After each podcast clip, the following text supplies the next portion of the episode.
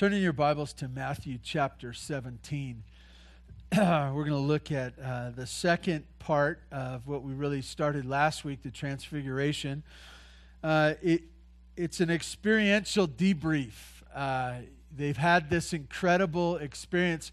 Some might say the most incredible experience that anyone could have in the New Testament is uh, this picture, this glimpse of heaven, and really this, uh, as you look at it, this foretaste of glory, that this moment in time where they could see uh, Jesus, his, his face shown, his, his clothing shown, and, and then to have the Father come and, and share with them a message. This is my beloved Son in whom I'm well pleased.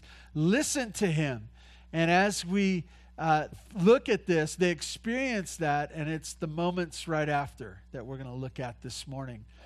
Uh, if you've had a, a great experience, a great spiritual experience, there is a time after where you're thinking through, you're debriefing with yourself, you're, you're musing in your own mind, wondering, oh, what happens next? Uh, you, you, might wonder, uh, what's what's happened to me? Uh, how is this going to change my life? Uh, and this is what we're going to be talking about today. They're coming down from the mountain.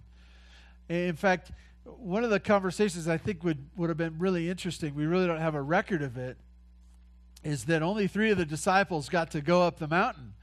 And undoubtedly, they found the other disciples after they came off the mountain. And they talked to other people. And the, question hey, what went on up there? What's happened to you? Why? What went on that was so amazing that you've changed? What happened to you? What happened to me? And then to consider what does all this mean for the future? Uh, that's what we're going to look at this morning as we consider uh, what it was like for them to come down from the mountain. If you'd stand in honor of God's word, I'd like to read to you, starting at verse 9 in chapter 17, the passage for this morning. And as they were coming down, uh, coming down the mountain, Jesus commanded them, Tell no one of the vision until the Son of Man is raised from the dead. And the disciples asked him, Then why do the scribes say the first Elijah must come? He answered, Elijah does come, and he will restore all things. But I tell you that Elijah has already come, and they did not recognize him, but did to him whatever they pleased. So also the Son of Man will certainly suffer at their hands. Then the disciples understood that he was speaking to them of John the Baptist. Join me in prayer. Father God, thank you for the opportunity of being before your word. We ask that you would have your way with us, that we would be marked by this passage of Scripture, and that we'd be reminded of where we need to be with you. Give us the strength uh, to learn, give us the strength to be changed, and we'll trust you for them both and for all. We thank you for your love for us. In Jesus' name, amen. You may be seated.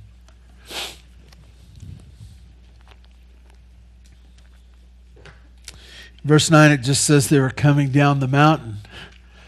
And I wonder what, what that was like. I wonder, they've just experienced this amazing uh, picture of Jesus and who he is. They've had visitations from Moses and Elijah, and then the Father making this grand pronouncement. And, and then it's over. And then it's over. And I picture them standing there going, Whoa. I picture them wondering, you know, what happens next? What, what do we do? How do we go from here? And it says they came down the mountain. The first thing that we have recorded is Jesus giving them a command. You need to do this. And what is it? Tell no one the vision until the Son of Man is raised from the dead. That's a tall order, isn't it? They've just, and maybe maybe it wasn't a tall order. Maybe it was a relief. Maybe the, the experience was so overwhelming that their immediate thought was, well, how am I going to explain this to anyone else? How, how am I going to tell them, uh, yeah, I was up on this hill and it was Jesus and we were there and, you know, the three of us are standing there, Jesus, and then all of a sudden Moses showed up. Mo- Moses showed up. Yeah, and then Elijah showed up. And then uh, the father kind of showed up. But we heard his voice, and, and people are going, You're crazy. I, I don't know what their re- response was. But this, this is what we do know is that Jesus commanded them one thing don't tell anyone. Tough to imagine. Uh, it seems uh, like we would expect Jesus to say something totally different. I, I would expect that Jesus would say, Well, tell everybody. Tell everyone what you experienced with me. Tell everyone who I am. Tell everything how great it's going to be. But Jesus uh, is not like me. Jesus uh, was in touch and, and in direct step with the Father's plan. And this is another place. We've been seeing of quite a few of them as we've come through the book of Matthew. You remember a few weeks back, Jesus was talking about his suffering and going to Jerusalem. And Peter uh, says, No, don't do it. It's not going to happen. And Jesus says to him, What? He says, Get behind me, Satan. He, he looks to Peter and he says, Peter, you have your plans but they're man's plans. But I don't go by man's plans. I'm the Father's plan. I'm, I'm doing a different plan. And as we see this passage once again, we see Jesus marching to the plan of the Father. This morning, as we consider this passage, I just want to tell you again that your plans may not be the Lord's plans. You may have different plans. You may think they're well and good. You may have thought them out well and you may have uh, you may be very smart but they may not be what the lord has. And i, I want to put that to you and, and it's for us this morning and really our whole study of matthew and the whole bible is us getting in step with his plan not him coming over to our plan. That would be a bad deal by the way. Um, we, we've shown that over and over again haven't we Individually, we've shown that our plans are not good, but that His plans are always best. And so it's us getting in step with Him. And this morning, if you're here, uh, you may have, I don't know why you're here this morning. I'm glad you're here. I'm glad you're here. It's always shocking to me. I was speaking to uh, first service, and by the way, um, if you have like issues about people being close to you and stuff like that, don't come to the first service, okay?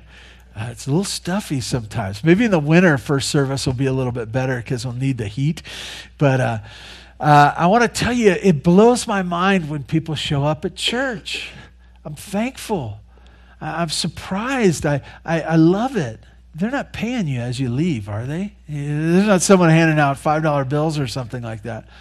Some of you go, I'd come for much less than that. Uh, but uh, I, I, I love it. I love that you're here. But, but the reason the Lord has brought you here is that He wants you to be a part of His plan. That He wants you to be in step with His plan. He, he wants you to give up your plan and come and listen to Him and walk with Him. Go where He wants you to go. Do what He wants you to do. As we see this passage, the first thing he shares is tell no one of this vision. You've received this foretaste of glory. You've got a glimpse of what it's like. Now tell no one, but know that it's worth, worth it. And then he tells him this. He, he says, There's just a time frame on this until the Son of Man is raised from the dead. So we get two pieces of information there about the future. First, Jesus is going to die and second, he's going to be raised from the dead. That we know that. And he says, This is how this plan's going to go. And he's already said this three or four times already. Sometimes veiled references, other times very specific. And all the while, the disciples are going, eh, That's probably not really going to happen. Uh, probably I'm missing something here. That's really not going to go that way. Uh, no, that shouldn't be. And, and yet Jesus says it again. He says, he says, Don't tell anyone until die, risen again. This is the time. And, and why? Because he's pushing to the, to the cross.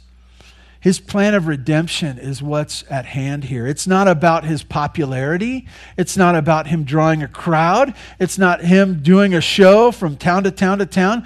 It is him going to the cross that he might give himself, be risen from the dead to conquer sin and death and that fly. Get away from me. Um, Jesus is pushing to the cross. So his first command is don't tell anyone. The second thing we, we find is the disciples' question in verse 10. And the disciples asked him, and this is so interesting to me that we go from don't tell anyone, transfiguration, don't tell anyone, and they're, they're like, what's, what's the first question that they want to ask? What's the one that is the inspired question that we get to deal with this morning? Elijah? It, it, doesn't seem like that's where they would go. And yet, in the disciples' minds, this is where they, they said, then why do the scribes say that Elijah must come or must come first? They go immediate to, to Elijah. And if you look over, you don't have to turn there if, unless you want to and you don't think I know what I'm talking about. Uh, in Malachi chapter 4, Malachi chapter 4, you see that at the end of the book of Malachi, he says this as, as we look at the scriptures malachi says this behold i will send elijah the prophet before the great and awesome day of the lord. And as the scribes had read that as the religious leaders of the day had read that they said we know about the messiah. The messiah is going to come. He's going to come in judgment uh, and we're looking forward to that but before he comes before he comes elijah will come uh, as I was thinking about this, this may have been one of the math problems that they did to say that Jesus is not the Messiah. They say, well, Elijah hasn't come.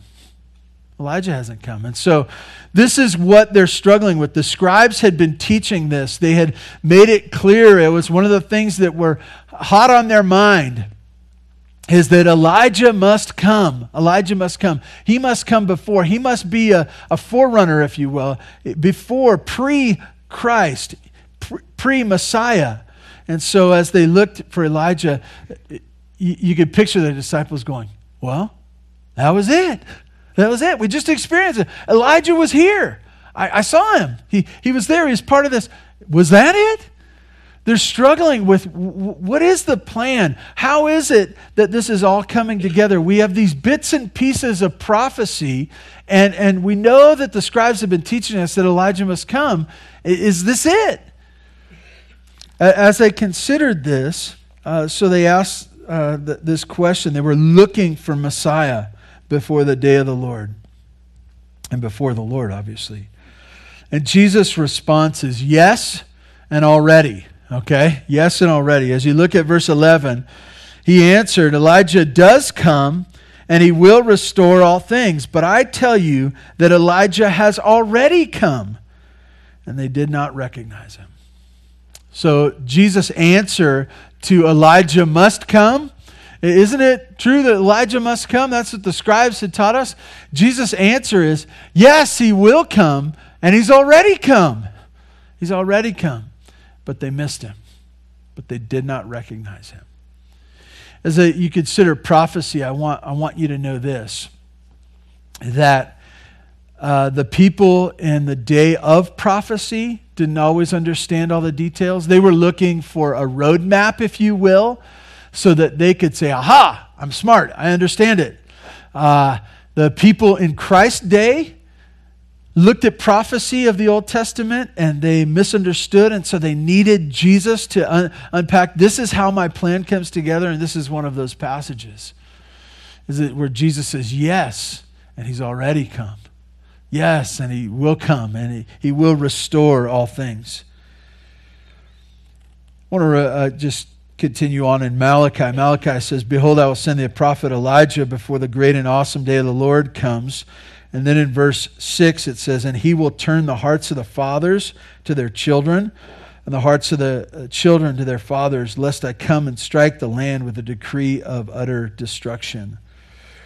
So we see uh, Elijah's, this prophecy of Elijah coming, even was one of, of pre pointing to the Messiah, but also uh, uh, transformation that would come in the hearts of fathers and families. Okay? Catch that, fathers and families. We'll come back to that. Um, you say, well, why, why Elijah? What's the significance of Elijah? And maybe you are familiar, maybe you're not familiar with who Elijah was in the Old Testament. We're going to breeze through that this morning. I realize that there's much more to say that I won't be able to say this morning. If you want to turn there in 1 Kings chapter 18, know this that Elijah was a prophet who he prophesied at the end of 1 Kings and the beginning of 2 Kings. That's where we get uh, the data on him. And he's mentioned other times in the scripture, but that's where he prophesied, where he was in the flesh.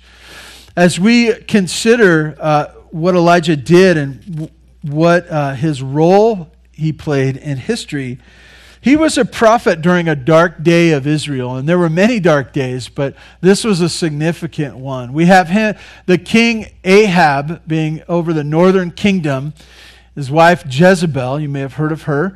Um, not too many um, parents name their daughters Jezebel. I don't know why. I've heard a lot of people called Jezebel, but not like that their God given name or their parent given name. Anyways, um, so so Ahab and Jezebel, and Ahab uh, was a particularly wicked king that he worshiped Baal. He worshiped Baal, and not just worship Baal, but by example and by really culture of their time, he led others to worship Baal. And so when you hear worship Baal, sometimes we go, oh, yeah, it's just another God. But, but think of it this way you have Israel having a special relationship, chosen relationship with God that God sought them out and gave them privilege and, and gave them position. And he, he gave them a special relationship with Himself. And in that, uh, you have a king who, over these people, decides for another. Decides, oh, I'm going to go worship another God. I'm going to go choose another God. I'm going to go personally bow down and worship someone other than the God of Israel, the God who chose me the God who cared for me, the God who placed me in position. What a rejection. I want to tell you that God never, this is not a, a small deal to the one true God. He, he doesn't allow idolatry. And when I say he doesn't allow it, he, you can make any idol that you want, but don't think your life will go well. And for Ahab, that was true as well. And so Ahab he chooses Baal. He leads others. The, it's, pro, it's prominent in his country because of his leadership or lack thereof.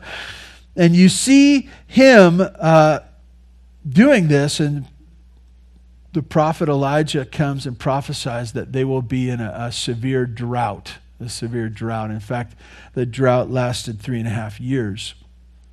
Uh, interestingly enough, uh, I've heard people uh, make cracks about that Elijah has cursed the great land of California. Um, that may sound funny, but some of the same problems we have here is the same problems they had there. I'm not saying anything by that. I'm just saying, okay? Don't quote me that the pastor's saying Elijah cursed California. I'm just saying he should have. That's all I'm saying. Um, anyways, anyways, we get back to Baal and Elijah, Ahab. So, but but so he curses the land. There's a severe drought. Everyone is struggling, and the, but but Jesus or uh, the Father is taking care of Elijah. Elijah has food. Elijah has water. He's put in different situations. One, he's given a spring in an area that has water, and the ravens come and he eats that. And just different places. God is taking care of Elijah. Why? Elijah's his servant. He takes care of his servants. While the rest of the nation was struggling, Elijah was being taken care of by God. Uh, Ahab referred to um, Elijah as the troubler of Israel, the one who brought trouble to Israel, which is ironic, isn't it? Because Ahab was the one who brought the trouble to Israel shoot the messenger. You know, classic uh, move there of taking, placing blame on the messenger as opposed to uh, considering their own sins And so you have uh, Israel, the uh, northern kingdom, being worshiping Baal. And finally, as this time draws to a close of this drought, there's a challenge. There's a challenge brought about by Elijah. He uh, brings this challenge, and it's part of his prophetic ministry. He brings this challenge to Baal and the, the followers of Baal and the prophets of Baal, and he says, Let's have a, a challenge.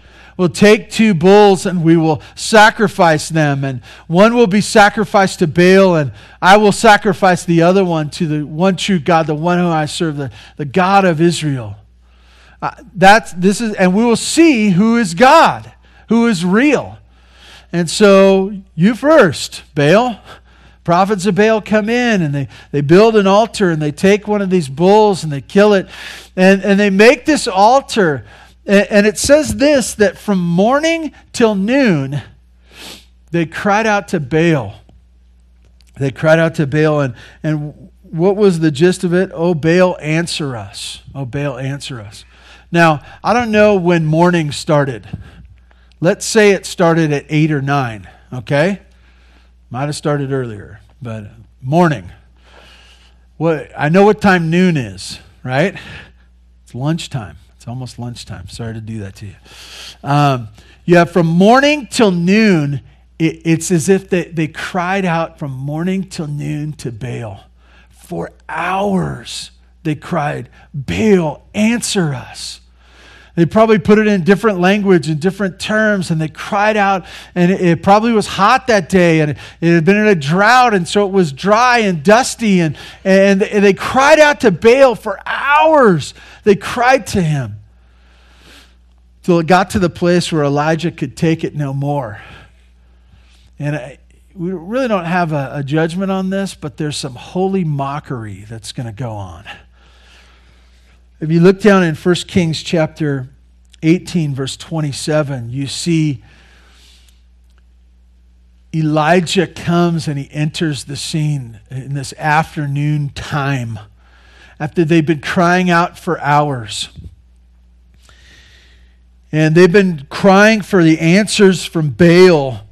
And he uh, begins to answer and to mock them in verse 27. He says, And at noon, Elijah mocked them, saying, Cry aloud. Cry aloud. They'd already cried aloud. And it's the idea of get louder. Maybe, maybe if you just got louder, Baal could hear you. He says, Cry aloud, for he is God. And then he goes into a list and he says, Maybe he's musing, the idea of thinking or meditating. Maybe, maybe he's got some deep thoughts that he's busy doing other things. This is my favorite part. Either he's musing or he's relieving himself. He's in the bathroom. That's why Baal hasn't answered you. He's having some problems in the bathroom. And, and, and I could go farther. I really want to the youth pastor in me wants to just go here. Okay? And, and you can understand, this is so interesting to me because Elijah, serving the one true God, he looks upon Baal, and it's not just a few people that are worshiping Baal, it talks about thousands, thousands. And Elijah goes, Maybe your God's in the bathroom. Maybe he's busy, if you know what I mean. And, and Elijah, he says, you know, he's meditating or he's musing. He's in the bathroom or, or he's on a journey. Maybe you didn't know. He, he's not open for business. Or perhaps he's asleep and he must be awakened. Maybe he's like your grandpa. Sometimes he, you know, he put turns sports on and he falls asleep on the couch and he just he's sleeping. That's why he's not answering you. And Elijah mocks. He mocks the idea that Baal can help them. And I want to tell you, uh, it is a funny story, but it's not funny when we're worshiping and serving Baal. When we've chosen some other God that we have neglected our special relationship that Jesus has paid for in his death and resurrection, and we go to something else and we say, I don't know why it's not working. It's not working because it can't work. It's not alive. It's not like your God.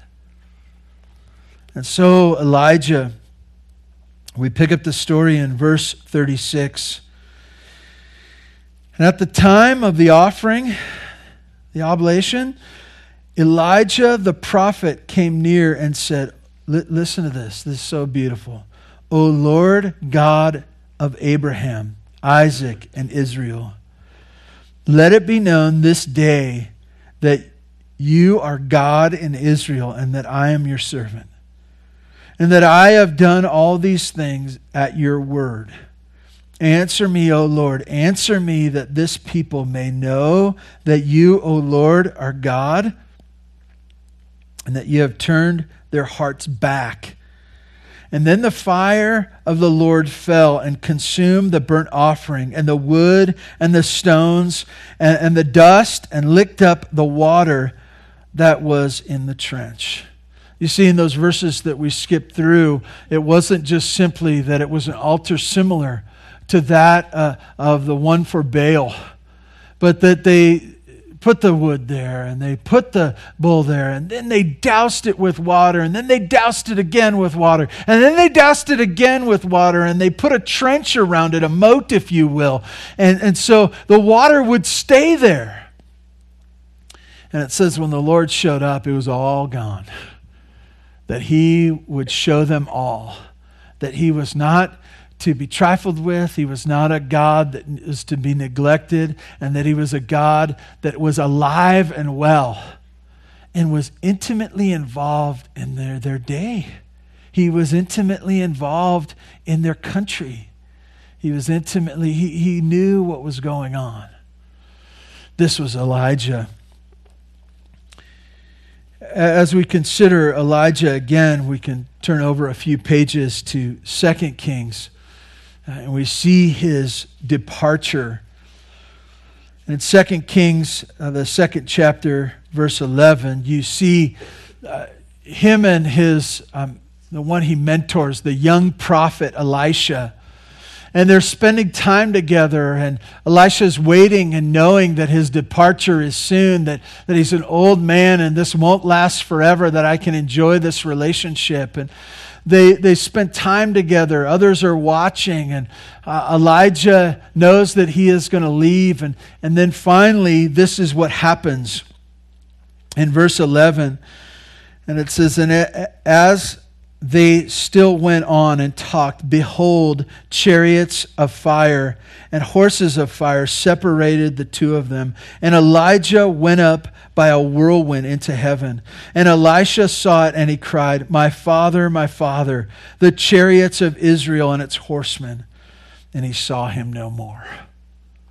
That's not a usual hum going, by the way. That in and of itself was an amazing picture that Elisha got to experience. And this shows the, the special nature and the really that he, do, he didn't die that Elijah uh, was being that special prophet of God. We see this, and I just want to point out one, one more thing is that Elijah's message in the Old Testament was rejected, was rejected. That as he spoke with the king and others, it wasn't this sense of, oh, the prophet speaks, we got to listen. It was that he was rejected. There were some that did not worship Baal. But there were others who heard the message and went ahead. As you consider this, you, you realize that he was a rejected prophet. You see another rejected prophet in John the Baptist.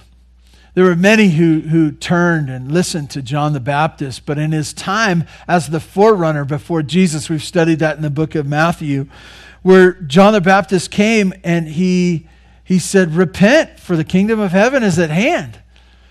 And what did the religious leaders do? They rejected him. They rejected him, just as they had rejected, or generations before, the kings and prophets or kings and religious leaders had rejected um, Elijah. And you say, well, what's the connection between John the Baptist and Elijah? If you turn over to Luke chapter 1, I'm sorry if your fingers are working too hard this morning. I usually don't make you work this hard. In Luke chapter 1, uh, it's the birth or, or the pre birth, if you will, the conception time of John the Baptist. And an angel comes and speaks to Zechariah in Luke chapter 1, verse 16. And the angel's telling Zechariah about his son that was to be born. And he says, This is what he is going to be like. This is his role, if you will. And this is what it says. And he will turn many of the children of Israel to the Lord their God. And, and he will go before him in the spirit and power of Elijah to turn the hearts of the fathers to the children and the disobedient to wisdom of the just, to make ready for the Lord a people prepared. There's the connection. And I want to uh, connect for you. I, I mentioned it earlier. I, want you to see this because it's very important for us at Bear Valley Church. This is super important because of what we believe the Lord's doing here. We've talked about this many times rescuing families, okay? God has a plan. God has a plan. It's for us to get involved in His plan, to walk in step with His plan. And you say, well, sometimes, you know, we, we got to do important stuff, and kids, you know, don't really fit into that. Uh, I want to tell you, in, in the midst of Him talking about prophecy, of the importance of Elijah coming because of the day of the Lord. What does he say? To turn the hearts of the fathers to their children, children to their fathers.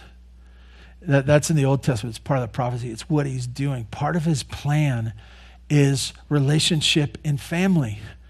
I want you to get this. There's no more important thing. There's no more greater practical implications of the greatness of the plan of God is that it happens in your family because God wants to transform fathers and mothers and parents for that next generation. Why? Because it's part of his plan.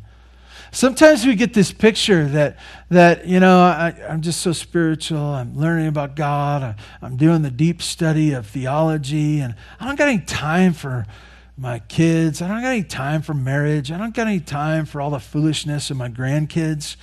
I, I don't have any time for that. I want to tell you, in the midst of talking about some of the greatest things, the plan of God, he says, fathers and children. How's that fit in? It fits in because it's the plan of God. And so we see that this rejected prophet is connected with this rejected forerunner in John the Baptist, and that he is a type or a, uh, a part of. The, there's a distinction there in person. It's not that he, John the Baptist is Elijah, it's that he's a type or a person of him, and that's why the explanation comes from Jesus that this was the Elijah. And this is the way they understood it. As you see, uh, the conclusion they come to is that they knew uh, in verse 13, then the disciples understood that he was speaking to them of John the Baptist. I want to just have one last point of future. Um, what, what does the future hold? As they uh, were with Jesus, what could they expect for the future? And he says this Elijah did come. They didn't recognize him. They, they recognized John the Baptist. They didn't acknowledge him as part of the plan of God, being that forerunner. They didn't acknowledge him. What happened to John the Baptist? Do you remember? We talked about it a few months ago. Some of you are giving me the sign. Is that sermon's going too long? No, John the Baptist lost his head. And, and that was the, the implication of his message. John the Baptist preached, and he did, and he was hated for it, and he lost his head. He was rejected. And Jesus says this that they didn't recognize him as the Elijah, that they might be able to accept his message. In fact, the answer was off with his head. And Jesus says of the future, he says, but they, but they did to him whatever they pleased, so also the Son of Man will certainly suffer at their hands. Jesus says it once again. Guess what's coming next? Suffering. Same hands, same people, same spirit. We hate the message. We hate the message. So we're going to kill Jesus. We're going to cause him to suffer, and then he's going to die. A few things to remember as we consider uh, the passage we looked at today. First thing is this John the Baptist and Elijah were pointers to the Messiah, not themselves. John the Baptist and Elijah were pointers to the Messiah, not themselves. Elijah did great things, amazing things. I, I would have loved to have been there when those sacrifices were going. I would have loved to heard Elijah's mocking. I would love to heard his confident cry out to God. I would have loved to have been there. But Elijah didn't say, "Look how great I am. Look how great I am." In fact, the same thing happened to John the Baptist that they were looking to him and they were saying, Whoa, what a preacher. Oh, what this. And he says, There's one greater coming that I'm not worthy to touch his sandals. This is, this is not about me, it's pointing to others. And I want to tell you, this is what we should be doing. We live in a selfie culture which saying, Hey, do you like the way I'm looking? Do you like the food I'm eating? Look at how great I am. Look at what I'm doing. And, and we're so wanting the, the attention of people, and we work our day to see so, how so many people will think that we're great. And it's not about us being great. If there's anything that comes out of our life that's great, it should point to the Messiah Jesus. Anything. As was true in the life of Elijah, true in the life of John the Baptist, should be true in our lives as well, to be pointers to the one that is greater. Second thing we should remember is this that John the Baptist and Elijah had similar roles. Their messages were very similar. Uh, Elijah's message you're doing evil and you should stop it. I don't care if you're a king or a small person, it doesn't matter. You're doing evil and you should stop it. What was John the Baptist's message? Repent, for the kingdom of heaven is at hand, and which means repent now.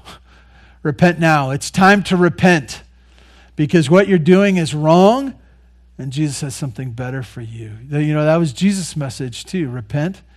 The kingdom of he said the same message. Why? It's not a call of you're dumb and stupid and you should stop it. It's that Jesus has something better for you. Come away from your evil ways. I have something better for you with me.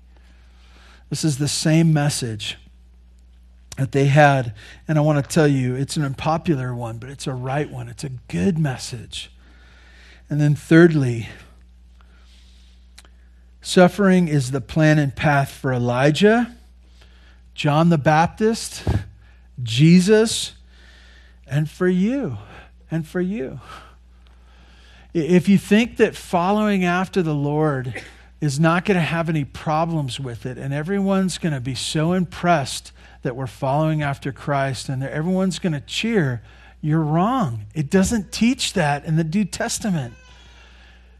Elijah didn't teach that. John the Baptist didn't teach that. Jesus, he, was saying it over and over again suffering will come.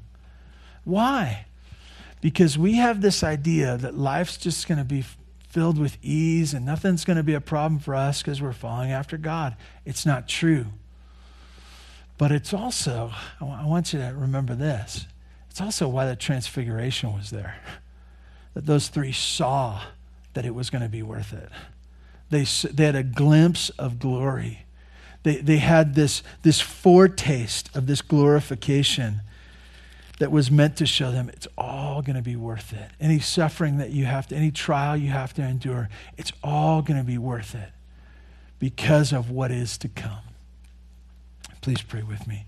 God, thank you for this morning. I pray that you would sort out my jumbled thoughts and that you would mark each one here through your spirit, through your word. Uh, may we remember.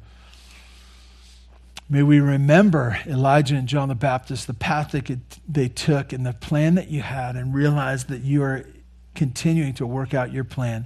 May we get in step with you, not seek for you to bless our plans.